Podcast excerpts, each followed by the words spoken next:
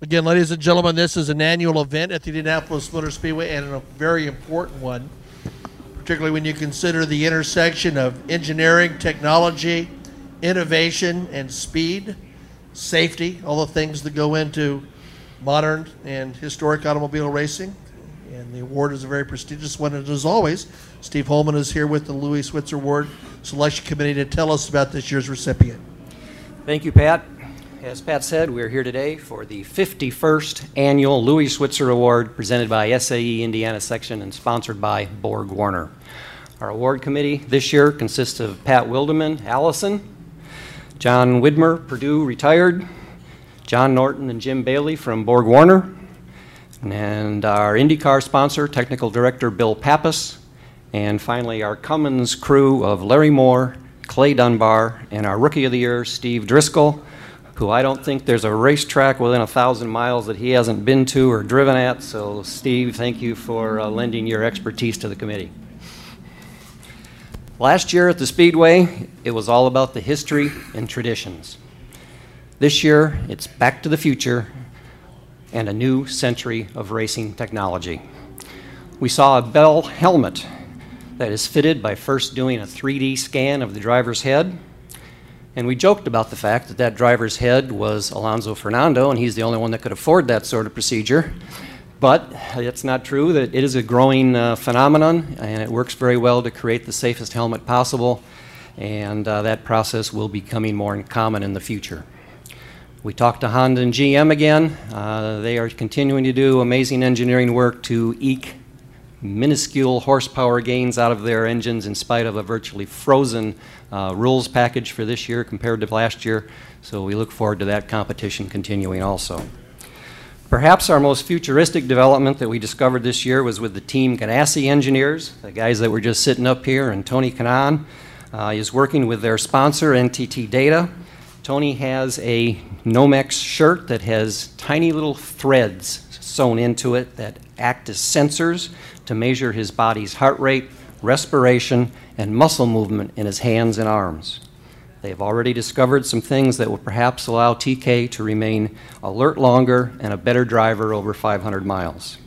And more importantly, this work is being done with long IMS history of being a test bed for future developments usually automotive related, but not always, as in this case, where the NTT data work will lead to advances in medical monitoring. Instead of having to lie in a hospital bed wired up to a monitor, patient can go home, wear this shirt, and have his vitals continuously monitored.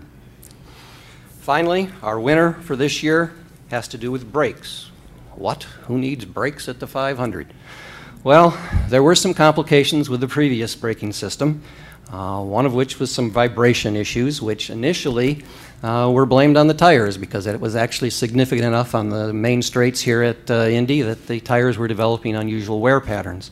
Uh, races were affected by early pit stops being required by these tire wear. And of course, Firestone eventually said, nope, not our problem. And that was eventually then uh, directed towards the brake disc. So then teams had to do extensive work on uh, further trying to balance their brake pad or brake discs and actually mate them or match them to the corners of the car. And that would uh, help uh, eliminate the problem today. But then tomorrow they would come back to the track with the exact same setup and they might have vibration or inconsistent braking on the road tracks.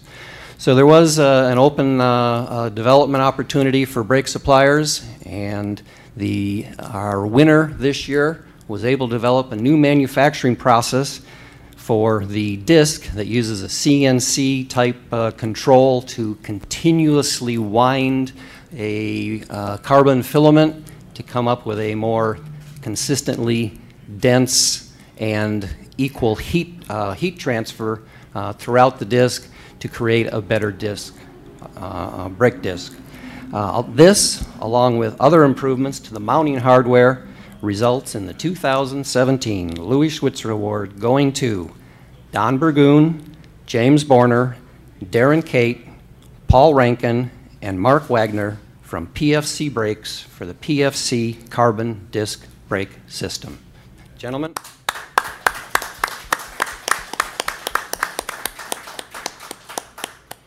One last comment on our winning engineers. Our main acceptance speaker today will be the engineering manager, Derek Dong, but he insisted his name not be listed on the, as a recipient on the trophy, but rather the four engineers on his team that actually performed the work.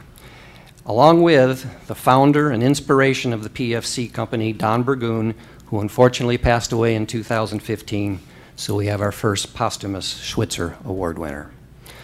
Derek, if you would uh, join our uh, fellow Schwitzer members here around the trophy for some pictures and some presentations, we'll get that done, and then you can uh, say some words about your development and take some questions. Okay.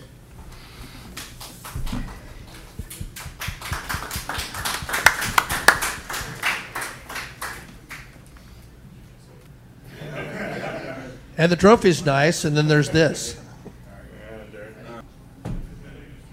So we'll hear a little bit more about the innovation and the process that took that led to the Louis Schwitzer Award. Um, let's um, let's start with a, a simple question. Um, what actually stops the car? And uh, a lot of people think it's the brakes. Actually, it's the tire that stops the car. We stop the wheel. And um, it's been a many of you here in the uh, P, uh, in the press room have recognized me for as I've been putting in a lot of miles here in open wheel racing and NASCAR and what have you. And it's been one heck of a journey. And uh, during the original conception of the uh, DW12, ourselves and the uh, prior supplier were the last two still standing for the uh, iconic group to choose a, uh, a, supplier for the new for the new car. And uh, our competitor won the uh, the bid, but that didn't mean that uh, we weren't thinking about all the various improvements to the system so we got a five-year head start at finding out what was uh, challenging the teams uh, during that uh, that the uh, since 2012, and we started thinking uh, of many uh, different methods and what the root causes were of that was creating a lot of this issues with both torque variation, with vibration, uh, with uh, the, um, the some of the inconsistencies that uh, carbon brakes uh, have been known for. And first off, when you think about um, when you think about how carbon brakes typically run, you always hear that it takes a lot of temperature to actually wake up the carbon. And in uh, processes prior to us coming to the to the game, uh, typically you would have as much as doubling the friction value of a carbon brake with temperature. So um, it became very, very difficult to uh, get consistency out of the braking system when you have the mu or the friction or the brake torque itself doubling with every 100 to 200 degrees Celsius in temperature. So it was a, always a rising uh, goalpost for the drivers to get used to. When we first got involved with uh, carbon brakes, it was back in 2006. And what we wanted to do was develop a product that actually had um, cold bite uh, behavior, similar to your street cars. And this is very, very unusual for uh, carbon brakes to have that kind of behavior. And that's how we pretty much got involved with it. Our first uh, adventure into carbon brakes was um, working in uh, GT1 and at uh, the 2000, um, I think it was the 2008 uh, uh, 24 Hours of Le Mans. And if I remember correctly, I think our, our car finished third. And that was the debut of the, uh, of the continuous wound um, single strand carbon matrix in automobile racing. Uh, since then, we have won the 24 hours of Daytona, the 12 hours of Sebring in the overall. Um, we have uh, supplied carbon to, for instance, the Delta Wing uh, um, which is, as you can imagine, the, uh, the challenges of, of drivability with carbon brakes on a car like that. And so uh, we were fortunate enough to uh, be asked again to come um, participate in essentially a shootout at, at Road America between two other brands and ourselves. We had four drivers. It was a blind test. Uh, we had to produce enough to service uh, the um, these particular tests. And uh, one thing that it should be noted, what's unique about an Indy car is it's one of the few cars still left that are running on 15-inch wheels. So when you when you make a commitment to make carbon brakes for those types of cars, you have to start off with a circle that's roughly um, 330 millimeters, and that's 13 inches in diameter. There is not one other racing series on the planet that uses a 330 millimeter carbon disc.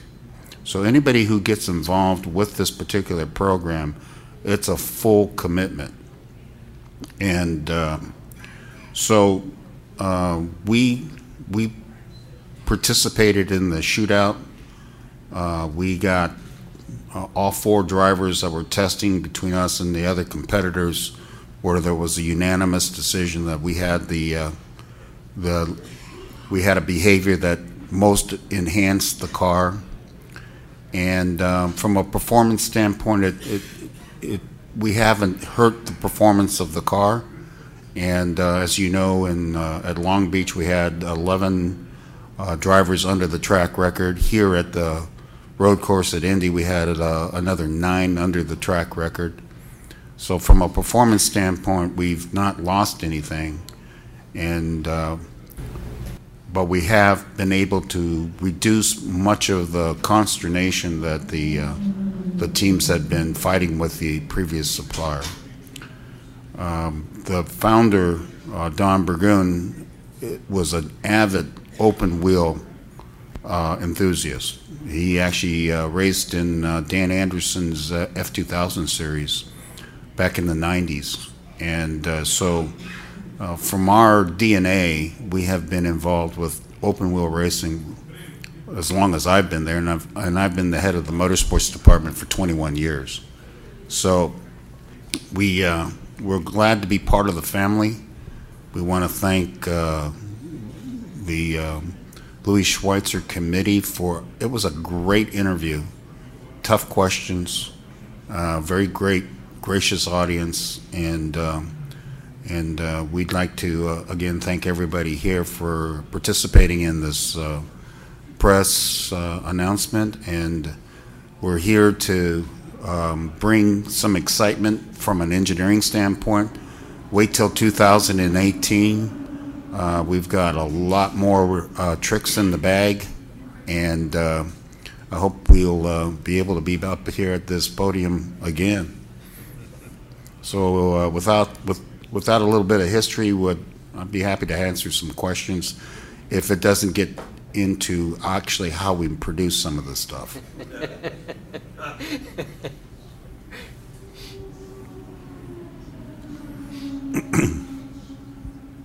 Couple of questions for you. Um, I have no technical background, so hopefully the questions are not too stupid. you said in the very first beginning the, the, the, uh, the brake stops the wheel and the wheel stops the tire, if I understand correctly. What will happen when between the wheel and the tire is no harmony, which happened long, long time ago in Le Mans? So there must be a harmony. If the tire is not fitting to the wheel very perfectly, then maybe the brake system is also not working perfectly. I think your question is um, this harmony thing that you're talking about.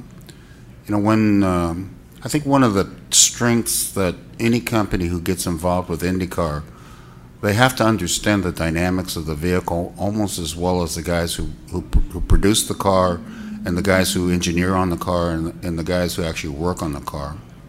And I think that's one of the things that we do better than most is we have to understand the grip model of the vehicle very, very carefully because uh, particularly with these uh, with the uh, the current aero package that they've got now, there's a certain percentage of the stopping is done because of the drag in the car.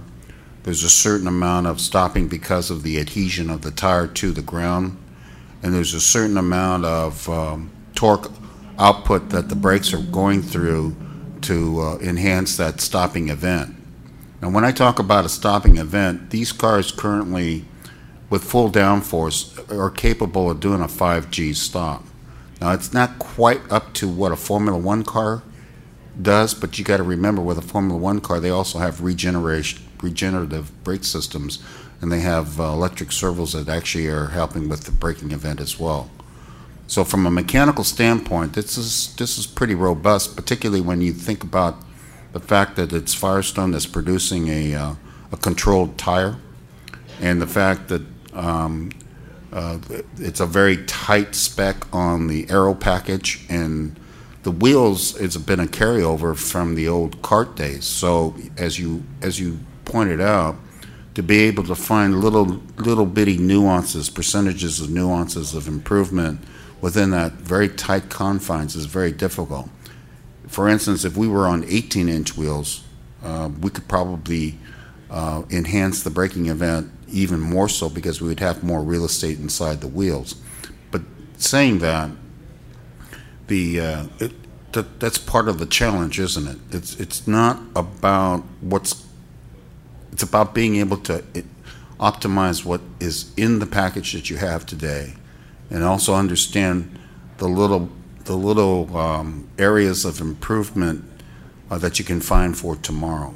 Now the the uh, probably one of the areas that surprises a lot of people is just how much the the brake system actually affect the tires. Um, the uh, you, you know you hear in NASCAR all the time that uh, there's degradation or there's uh, air pressure buildup inside the tires, and an IndyCar is uh, no different, and the uh, and uh, it changes the handling of the vehicle. So it's right now we get a, a new a, a unique opportunity in that with the new 2018 car, we'll be able to actually uh, be at the ground uh, level of working with that particular group so that we can enhance um, the, the, the cooling and everything around that would make the car better uh, without uh, having the amount of downforce that they have today. I have two more. Okay. Uh, I think that braking behavior is very individual, regardless road car or race car. So maybe in IndyCar, Helio Castroneves has a different braking behavior than Kanaan. He has a different bra- braking behavior than Chilton, etc., etc. So each driver is maybe better to the brakes or harder to the brakes. How can you put this into account? And the second question is, is, is this brake system simply done for carbon fiber or can you adopt it in road car business also for steel brakes? I'm sorry, what was the sec, the th- sec- Second question, is this simply done with carbon fiber brakes? Or in the road car business, can you adopt it also to steel brakes? I must have, I must have prepped this guy. Actually, one of the, it's an interesting, it's an interesting. Um, I'm going to go at part at, at your your part three of your question first. We got involved with carbon brakes not because of the racing aspect of it. We got involved with carbon brakes because of the uh, the commercial aspect of it. Our first goal was to design um, a carbon brake system that had good behavior at, at cold temperatures because no one had done that before. And uh, if you know anything about performance friction, we started off as a friction manufacturer. And uh, we brought something to the table that the, uh, the other carbon guys hadn't, and that is drivability. And uh, so we understand the uh, braking event probably better than most. And from a commercial standpoint, you know, our goal was put this stuff on school buses, trains, um, big, big, heavy uh, delivery vehicles, what have you. Most people don't know that although performance friction, uh, roughly 15 to 20 percent of its product line is racing, um, the other is actually uh, supplying road car brakes and racing brakes to other venues out there where a lot of people would not know that we produce uh, the brake discs and pads for most of the school buses in the United States. We, we, we are um, we, we supply the U.S. Postal Department. We supply to uh, FedEx. We supply to uh, U-Haul. So, um, and uh, we're OE, I believe, on the Ford SHO, the pretty much all the police interceptors. So the sh- the uh, the uh, Chrysler, uh, uh, ch- the uh, whatever. Challenger. Challenger or what? I, I'm not a road car guy, so I can't tell you all the different programs because that's that's a different division of the company. But um, um, you know, it's a it's a it's a privately held uh, company. It's a, it's roughly uh, 300,000 square foot building uh, for manufacturing. Everything that we do is manufactured here in the United States. Our distribution center is about 100,000 square foot, and uh, so we're just outside of the Charlotte, North Carolina community.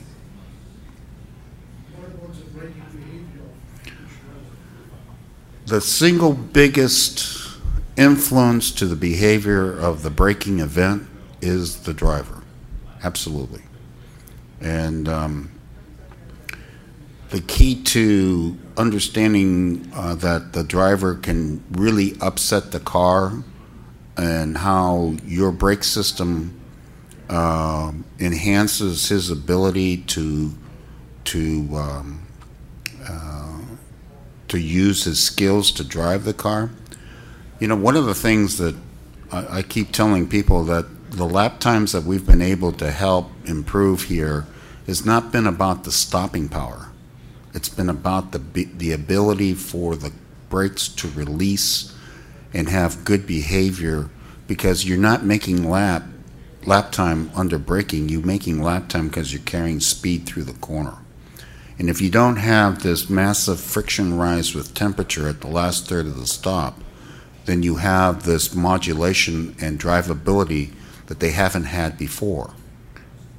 And um, you'll notice that the, the Firestone guys tend to like us a lot because we don't square off their tires quite as quickly. And you'll hear from the drivers, and all of them will tell you the same thing. All of them will say, You don't have enough bite. Bite is the initial response that the brakes have. But any world class driver will tell you, You don't have enough bite. But at the end of the day, the acceptance criteria is the stopwatch. And if you're quicker, they're not going to throw your ass off. Excuse my language. We're good. They're not going to. They're not going to throw you off. So, um, and then if you don't have uh, issues that take away their ability to drive the car, which is vibration, judder, um, uh, erratic torque behavior, uh, the inability to find a sweet spot in the balance between the front and rear tires. Uh, it, it, it's all part of it. There's not one element. It's it's it's a it's a whole package thing, and you'll see that one of the one of the things that I think that's s- one of the strengths of the company is that we we we get we dig into the car pretty heavily. We, I mean, we we help with understanding the geometry of the brake pedal, the master cylinder sizes, the brake lines, the brake fluid. I mean, it's not just one thing. Uh, We're we're we're involved with all of it. So. I have one, just a, a follow-up question. In a previous Schwitzer Award winner, I was amazed because I'm not an engineer about how much we are doing now with simulators and the ability to test parts and parts in different sort of situations. So, how much time is is is devoted to to testing a product like this in that sort of simulation frame before you have confidence to say we're going to put this on a driver's car and have them go out there and, and test it real time? You're absolutely asking the wrong guy. Because, in my opinion, we don't have nearly enough time for any of that. And the, and the problem is, is, the problem is, is that uh, until we go to an autonomous race car, you got a guy in there that gets pretty upset if you upset the car, right? And um, it's a very dynamic, very dynamic challenge in that you're constantly trying to figure out just how small that grip model really does become. And particularly with these cars, because you're shredding off so much of the downforce in a, such a short period of time. I mean, you know, um, the uh, the the when you like those who have watched the uh, the road course Grand Prix when they were going down into turn one, I mean they were down to the, the to the 200 marker, and some a little bit past that. And they still you and I didn't remember anybody not making turn one until the start of the race, of course, you know. But when there's when there's a bunch of guys fighting for the same piece of real estate, but um, it's it, it is a moving target because whatever we have today, I mean, I want you to think about this. We're going to lose probably 1,500 pounds of, of downforce from next year. We're going to uh, gain a hell of a lot more top speed, right? So this makes your braking event that much longer, the apply time that much longer, and we haven't changed the amount of calorific value that it requires to stop the damn thing, right? So now, what we saw here at Indianapolis is really kind of a, um, a uh, kind of a prelude to what the new 2018 car is going to do for you. Because if you looked at how they were setting up the cars, you noticed that they were taking as much downforce out of the cars as possible because of the long straightaways here. So they're you know they're going to a low drag type setup for road course, and so they're they're it was not unusual where peak temperatures at, at, at this place was over a thousand C, and that um, the starting temperatures they, we always try to help with the teams work on starting temperatures where we get both the front and the rear at the same t- to hit at the same time because that adds better balance to the car. Although we have less sensitivity to uh, rising torque with temperature, it's still sensitive when you're doing, you know, 180 miles an hour going into one over here. They want to be able to use all four corners of the car.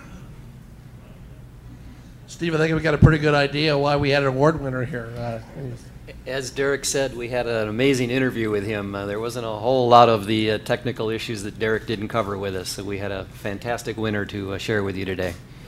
I, I just hope you guys, um, you know, it's it, the story really is is is about innovation for sure, but it's also about um, the de- the the the um, the the journey that it took to get here. I mean, we were mo- those who have been in this garage area know we've been supplying to these guys for since the 80s. Carbon metallic brake pads for iron brakes have been around since 1986 when Rick Mears was the first guy to actually test them for us. And then in 2000, and then in 19, in 1999, and this is when brakes were free, they could run anybody else's product. We had 100% of the field on our brake pads. And in 2001, we, we designed a brake disc. And in 2001, we had 100% of the IndyCar teams or Champ Car teams uh, on our brake discs. And then when the IRL and the um, cart broke up or split up or Champ Car split up, we had won 100% of the Champ Car races and we had won all but one of the IRL road course races when they were on iron brakes on the road course. And then for when the when we found out that we weren't chosen for the the DW12 for the for the 2012 season, we were still knocking on the door for the six years that we were out of the garage area. So our acceptance by the Louis Schwitzer Committee really is a, a testament to being that overnight success that took us six years to get back into the garage area. And I think that's, particularly with Don uh, the, the founder of the company, he, uh, he was quite a visionary. And I'm sure he's, he's having a laugh right now at me trying to impress you guys with my intimate knowledge of the braking system. And Did a nice job. Let, let me give you one example of, of trying to impress you with this braking system. I've got a photographer friend who works here at the Speedway, and I was looking at his photos online last night. He was down at the end of the road course, uh, what is it, Hulman Boulevard, Main Street, where they come into that sharp corner down there, and he was taking pictures of the car with their bright red brake discs. And he specifically pointed out that this year's brakes, it's a solid red like your shirt is, whereas in the past there'd be stripes of different hot spots as you went around that disc. Whereas this year it is just so clear, so bright red, even the photographers can tell. Good. Well, thanks very much for coming in. Congratulations. thank you very much.